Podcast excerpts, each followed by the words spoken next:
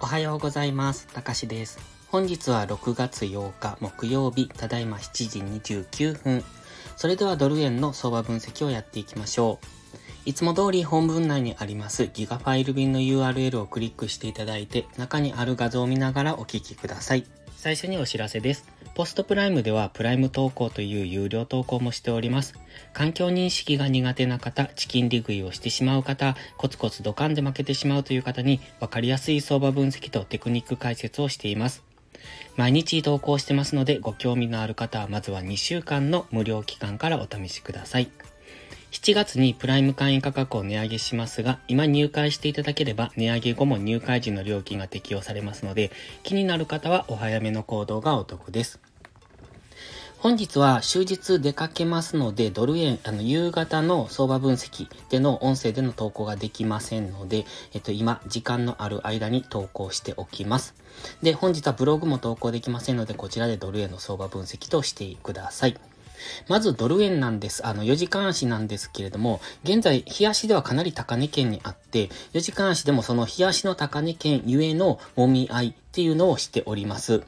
で、今、ストキャスティクスは高値圏に来ましたよね。で、前回の高値圏からのデッドクロスっていうのが、6月5日の月曜日ですね。今週月曜日からの下落っていうのが、ストキャスティクス高値圏からの下落になっております。本日同じような下落が起こるのかどうかっていうところに注目ですね。ただ基本的にはドル円押し目買いでやっていく方が安全ですので、下落を狙うというよりは、え本日下落するのであれば下げ止まるのを待って次の押し目買いポイントを探していくのがいいと思います。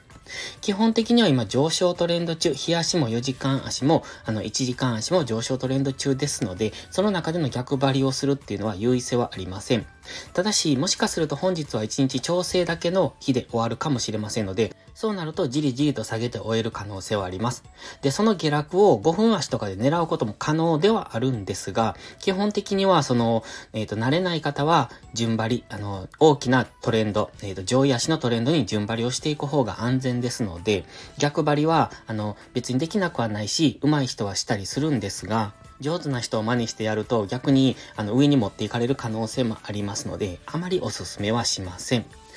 4時間足では黄色のボックス上限にあります。このボックスは4時間足に描いたものです。で、今上限からの反発下落になるのかどうかっていうところですね。ただ昨日の結構強い陽線が出てますので、もしかするとこの黄色ボックスを上抜けていく可能性。そうなると赤の矢印のイメージで直近最高値141円ぐらいまでの上昇をイメージしておきたいです。ただ基本的にはボックスの中で動くっていうことで、ボックス上限付近からのブレイク狙いのロングエントリーは危険ですので、それはダメです。ですので、基本的にはボックス上限下限に引き付けてのトレード、もしくは抜けた方へついていくっていうのが、このレンジトレードの鉄則になります。もし上抜け後の上昇を狙いたいのであれば、上抜けてからそれを考えるのがいいですね。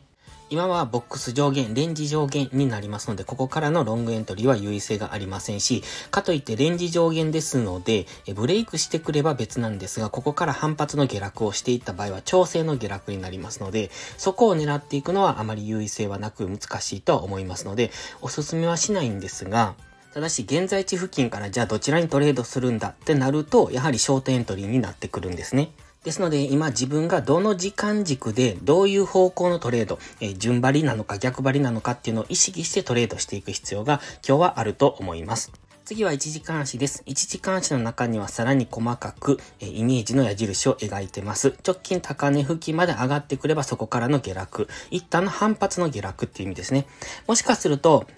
えっと、この黄色のボックスっていうのは先ほど4時間足に引いたものだと言いましたが、1時間足はですので、あの、上抜けしているんですね。なので、意識されてくるところとしましては、黄色のボックス上限、そしてもう一つ上の、えっと、直近最高値の140.4付近ですね。そのあたりが意識されてきますので、140.2から140.4の間はゾーンで意識される、そういう、あの、えっと、下落になりやすい、そういうゾーンだということは覚えておいてください。